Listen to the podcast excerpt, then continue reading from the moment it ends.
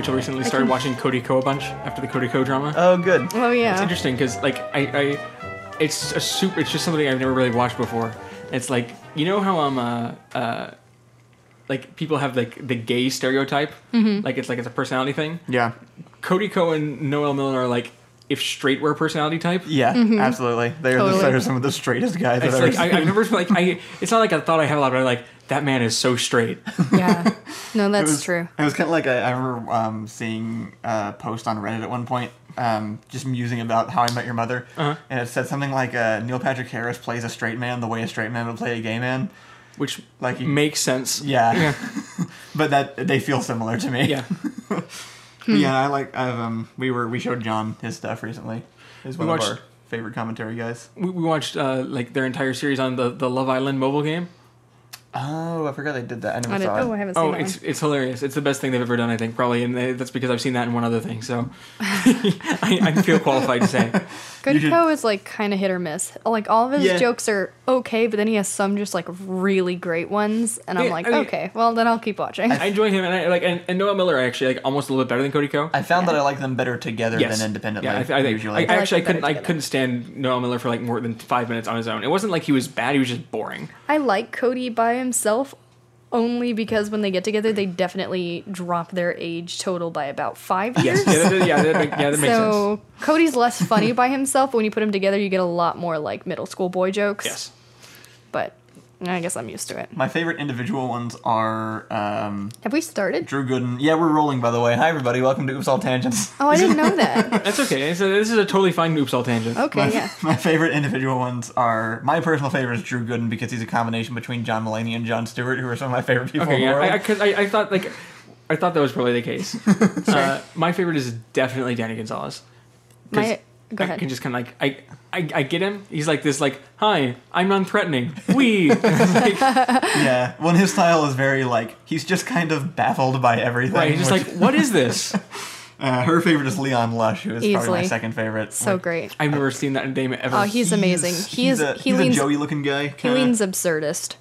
okay. I can, he I can, I can usually is- get behind that. He is unlike the other ones. He is not small or like squirrely.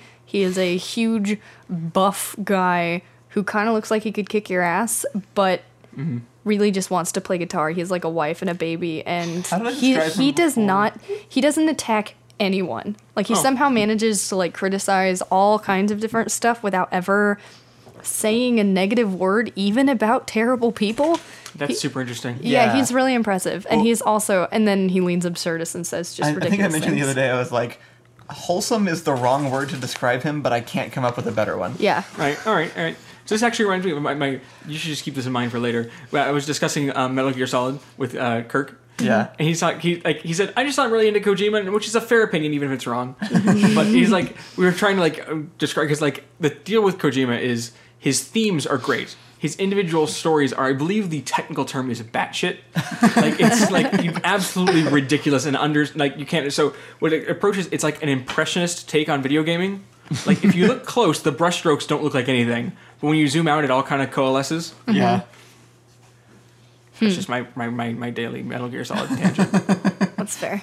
He Leon Lush says things like, um, let's see, let's see if I can think of a good example. He has a uh, monkey doll uh, next to him at all times that Yeah. that occasionally speaks. Its name Wow. is Nigel. Okay, yeah, can we introduce him like he matters? His name is Nigel, and he's a monkey doll. Jesus, Kyle.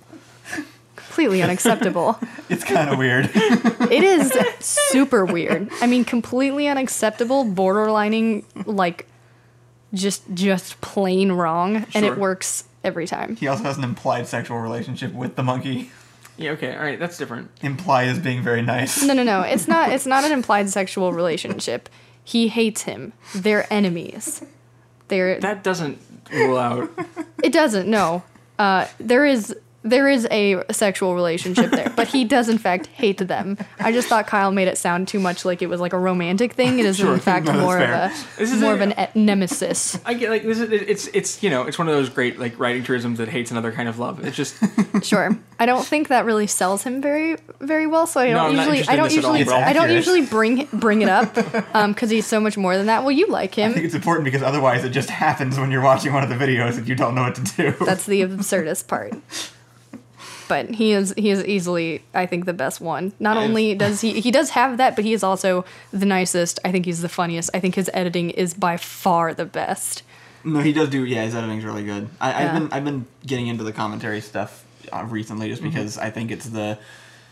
I don't know. it Just it feels like the natural progression of like my my YouTube interest at this point. Yeah. Um, and they kind of inspired the one you know fireplace chat video I did and some of the future stuff I'm going to be trying out a little bit.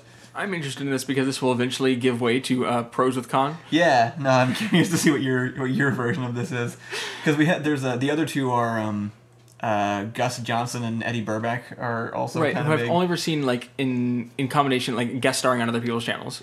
Well, yeah, because they all kind of know each other. I guess that's like one weird little Right. community of people that met up because I guess they do the same thing.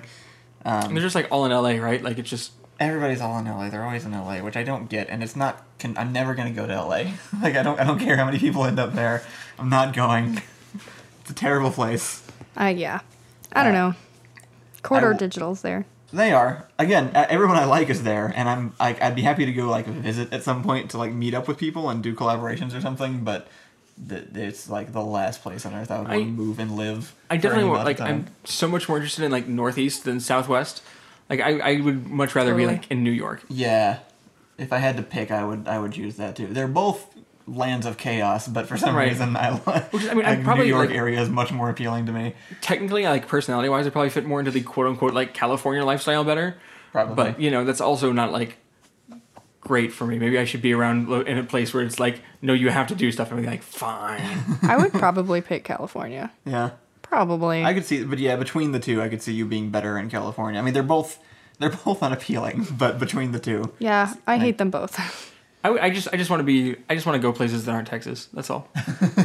Mostly. yeah. No, that's fair.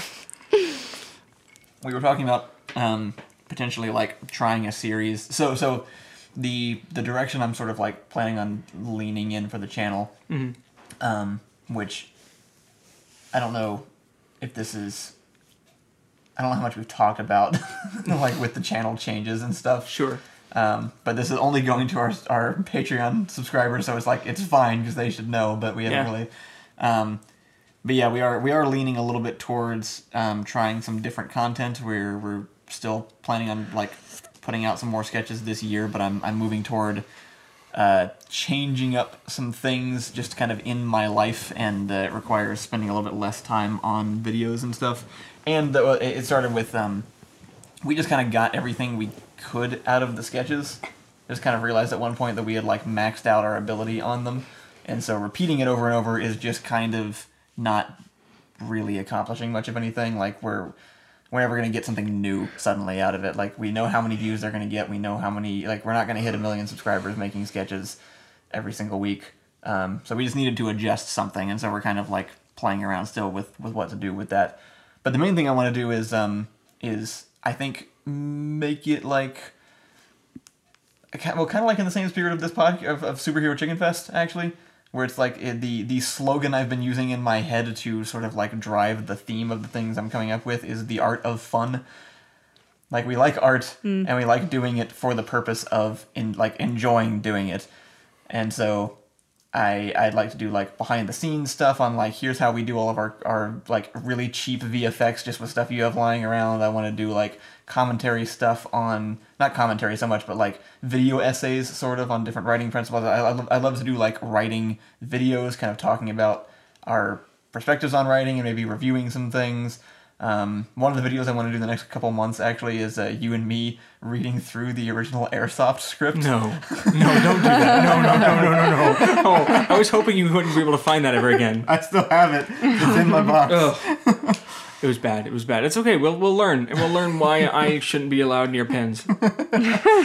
I but one of the one of the other things I thought of was it'd be really fun to um uh like interview other YouTubers that have done the same kind of things that we've done and just sort of like get video interviews done with them about like why they do the things that they do and how like they're they've progressed through it and stuff because it would give us a great excuse to reach out to those people that we haven't had yet and actually try to collaborate with them. We could travel to them. We could actually like visit a few different places and then we could get some content out of it. Um, and I think it would be something people would actually want to watch. It's kind of like a, it's like Yeah. switching from playing to coaching. Kinda, yeah A yeah. little bit. Well, and it's it's in service of I I have a bunch of stuff that I want to make that just isn't YouTube stuff. You know, we have we, I have a whole list of movies and TV shows and things that I, that have been slowly building over the last five years that we just can't uh, do if we have a full time job of making weekly video game sketches. Um, and so I I kind of want to take time to like actually get all those things on paper as scripts and then start working Mm-hmm. on making those. Some of them might be on YouTube because we were talking about doing the uh, the SCP series still. Oh, yeah, that would which ha- I'm to be- super into still. Yeah, that had to be like free, free stuff. Right? Yeah, because you can't you actually legally can't sell that. It's also just weirdly, it's it's a like it's on the rise. Ever since we made our first SCP Yeah. sketch, it's like it's only gotten bigger and bigger and bigger, It's really like It's- catching on suddenly now, which is crazy because it's always been great. So, right, and it's but been around for like better part of a decade now at least. It's, I think it may be older than YouTube. Yeah, I think you're right. Um, but yeah, that's a that's a that's a quick sudden update on things going on here. In other news, I just watched the Ted Bundy movie with Zac Efron. Oh yeah, is there is there a Super. tie-in here? No, not at all. This is uh, oops, all tangents. Um, it was bad. I'm really disappointed in it. Really? Is it? Oh really? The acting is fantastic, but I think the way this movie was supposed to sell was from the perspective of his ex girlfriend. Right, because she um, wrote the book. Right, because she wrote the mm. book. But Right. what it actually does is make Ted, Ted Bundy come across as a very likable, charismatic, extremely good looking, good boyfriend and lawyer. And Yeah. that's it. Doesn't It's actually like, this is something. It's, it's very interesting because it's very. The book is a super nuanced take. The mm-hmm. book is as, as I I've never read the book, but I, this is I was described to me once as this.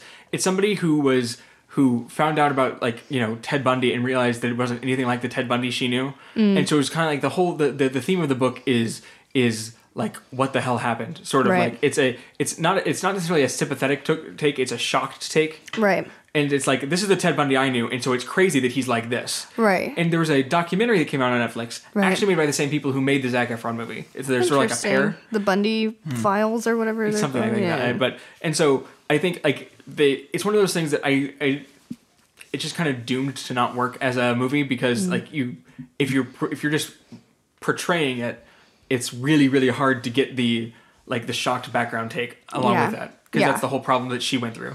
Yeah, they definitely don't do a very successful job at that. And because a lot of it isn't like actually from her perspective, like they date in the very beginning, but Mm-hmm. he quickly ends up in and out of the, you know, the in and out of prison mostly Right. for the entirety of the movie. She is not there. So the implication that like I know that he's he's supposed to seem like a good guy throughout the whole movie because that's her perception of it.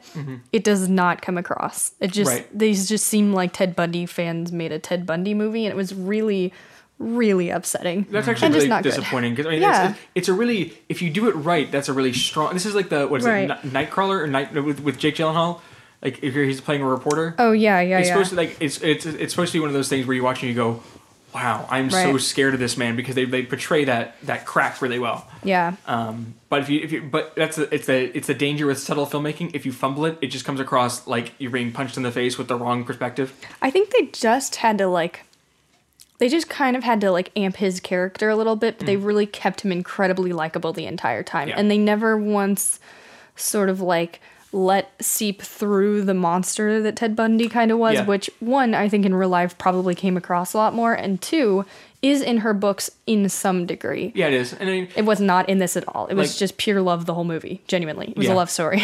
the, the the Ted Bundy like I mean that's the like the weird duality with Ted and actually most of these like hyper successful successful serial killers is the idea that like uh, it's it's two parts them being unnervingly charismatic and uh, the other part of it is it's a um, people who should have noticed something not responding yeah, and it's like Yeah. and that, that's that's that's that's like Ray said where the monster should seep through right there and that and the, the people like who are just flagrantly going not my problem about something they could have saved you know tens of lives yeah. I thought it was interesting in terms of like information. I mean, if he was that good of a lawyer, then I'm honestly surprised. Like they they even they even did such a good job at making him a lawyer that every time the jury decided that he was guilty, it was like shocking to me. Not in like a not in like a oh he's such a nice guy, but in like a in like a he he's genuinely better than the guys arguing against him. It doesn't make Yeah. any sense. He's mm. making better points. He is a better lawyer. Mm-hmm. He is more charismatic. He is doing a better job at, at being a lawyer than the people prosecuting him Right. and then he and then it, so every time they were like you've been found guilty i was like that doesn't even make sense like I it just I got the same thing. I, Yeah. I, I only overheard like the last episode or something a little bit. it was a whole movie but you heard overheard the Oh. last like 20 minutes But yeah, I, I was like, I was thinking, I don't know the actual original story, so I was thinking like, oh, okay, he's gonna get off somehow and then do more stuff, and then they're gonna have Mm-hmm. to charge him again with new things or something. right But it didn't. He just lo- he they just they just said he was guilty, Right. which Yeah, I which think seemed this is, weird. This is. I think this is a, a this this feeling you're talking about is part of like the Ted Bundy story, like Mm-hmm. because he was representing himself was the deal, right? right And so it's a. I- they, when people talk about this, they talk about how he was shockingly good at it. right But it's still like I mean, obviously he he was found guilty, and like I mean, part of that it's uh, like throughout history, like it's just it's always been a mistake to represent yourself. Never do that. It's just it's terrible. Yeah. It's, like, he did it- a great it- job but I mean, it, that's just it's all, it's one of those like jury bias things. Even Yeah. like everybody knows that you're not supposed to represent yourself. So when you do, people think you're dumb. And Yeah. it doesn't like it's just there have been people like uh, the few cases where it's actually really worked were like you know landmark. Like I believe uh, it's I think it's Gideon v. Wa- Wainwright. Wainwright. This is the actually this may be this is the guy who was in prison and realized he was just reading the Constitution and found out that he had an, uh, a constitutional obligation, a constitutional right to a lawyer. And so Oh. he kept writing letters to the Supreme Court, and, and that's why we have public defenders now Mm-hmm. Oh, huh.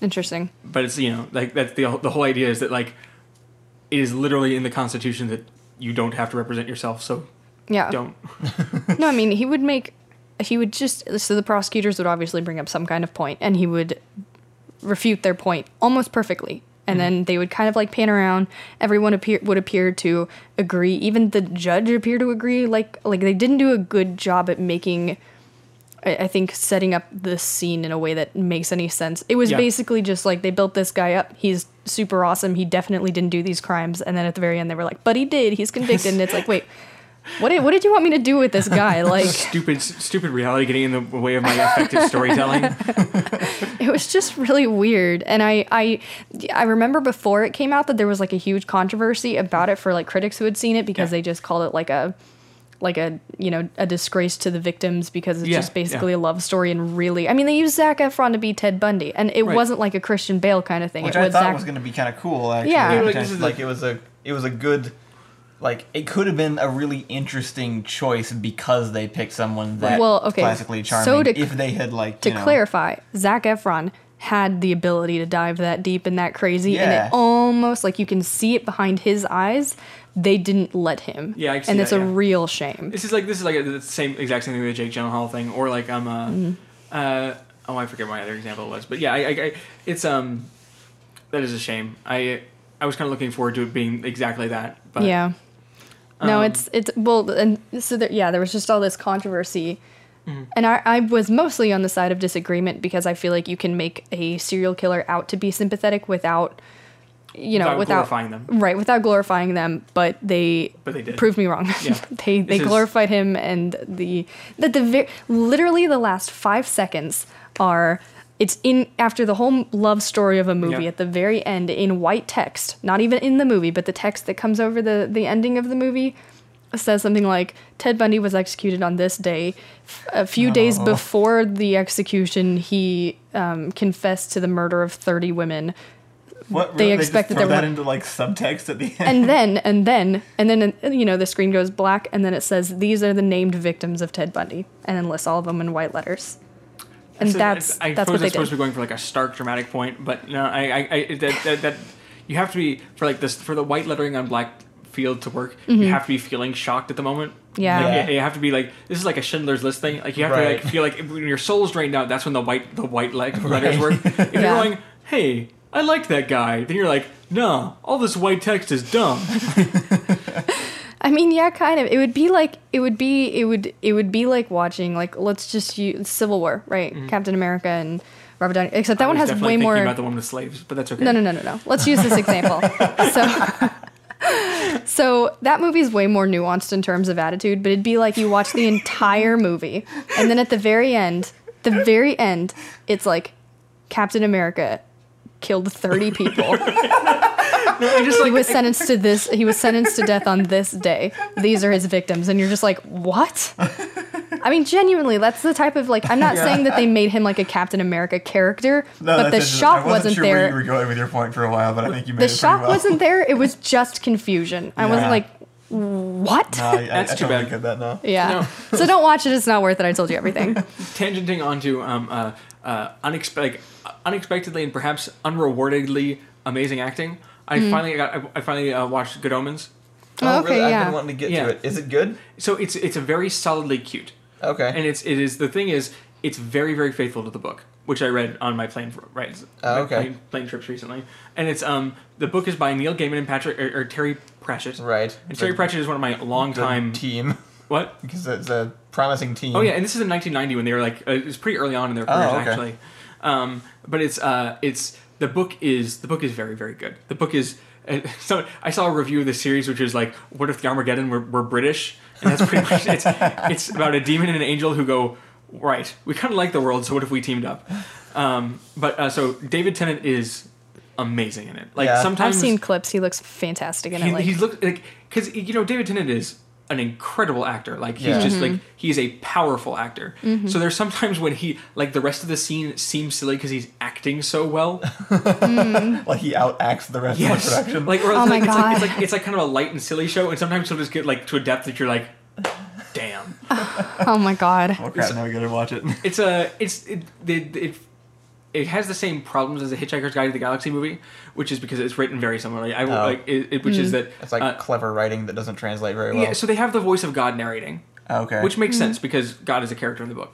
So, but it, and and they have her kind of like uh, give a lot of the the footnotes and the things that are funny in writing, which is just like how they had like the Hitchhiker's Guide say a lot of the stuff that was funny in the movie, and it's good. It, it it's the issue is it just can't ever match the book, which is fine. It's still very wor- worth watching, and it's only six episodes, so it's not like you're like losing a ton of time. Oh, okay. I have a great tangent off of this. Yeah, Yeah, so Kyle and I attempted to do like we've been throwing out different ideas for channel stuff and Yeah. commentary stuff, and so we came up with this idea just to see. It didn't play out as well as we had it in our heads, Yeah. but it was this idea that we would throw out either historical events or historical people, and just kind of vaguely draw on like memories that we have of them to see if we can remember history even close to accurately. Oh, okay. So Yeah. just, We're this is both just terrible. Sober drunk history. Yeah, kind I, of. I need to Um, show you Drunk History still. Actually, we Have you ever seen Drunk after this. History? She hasn't. No. Oh my god, it's okay, ama- Sorry, but go ahead. but I decided to pick Joan of Arc um, at one point, and it was and and the reason I was able to draw on Joan of Arc is because I grew up watching the show Joan of Arcadia,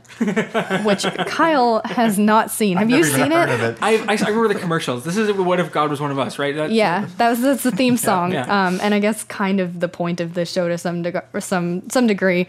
But um, but I was explaining to Kyle that it's like a it's like an ABC Family drama. It's yeah, it's, like it's like Dawson's thing. Creek, but with a slight. Yes, yes, but with like an angry 16 year old girl playing the one that communicates with God regularly through like people that show up. And I just cannot get like I I want to rewatch the show. I know it's not as good as I remember. It's actually probably wasn't good when I was watching it, but I have so much like feel for it. Right, Actually, I, I it's, it's interesting because like so many shows I remember from back then Mm-hmm. aren't good. Yeah. Like it's like Gilmore Girls is the only one that still holds Yeah. up. I feel like, and Gilmore Girls, even the first half of the first season's a little shaky. Like Yeah. before the bef- before they decide to turn a bunch of the side characters into real people. Right. Mm-hmm. Like remember when like the first like six episodes, Luke is actually just cardboard, like just absolute cardboard. Well, you you had mentioned that like the the show is like solidly cute. Yes. And I and it, I immediately just started like popping up all these different examples of that in my head. Joan Yeah. of Arcadia is definitely one of them. There was another one called, and he didn't he didn't heard of it. I don't know if you have either, but it was called Dead Like Me. Yeah, yeah. It's actually I uh, always get those confused. Actually. Yeah, because that's the one where the toilet drops on her from the sky and she dies.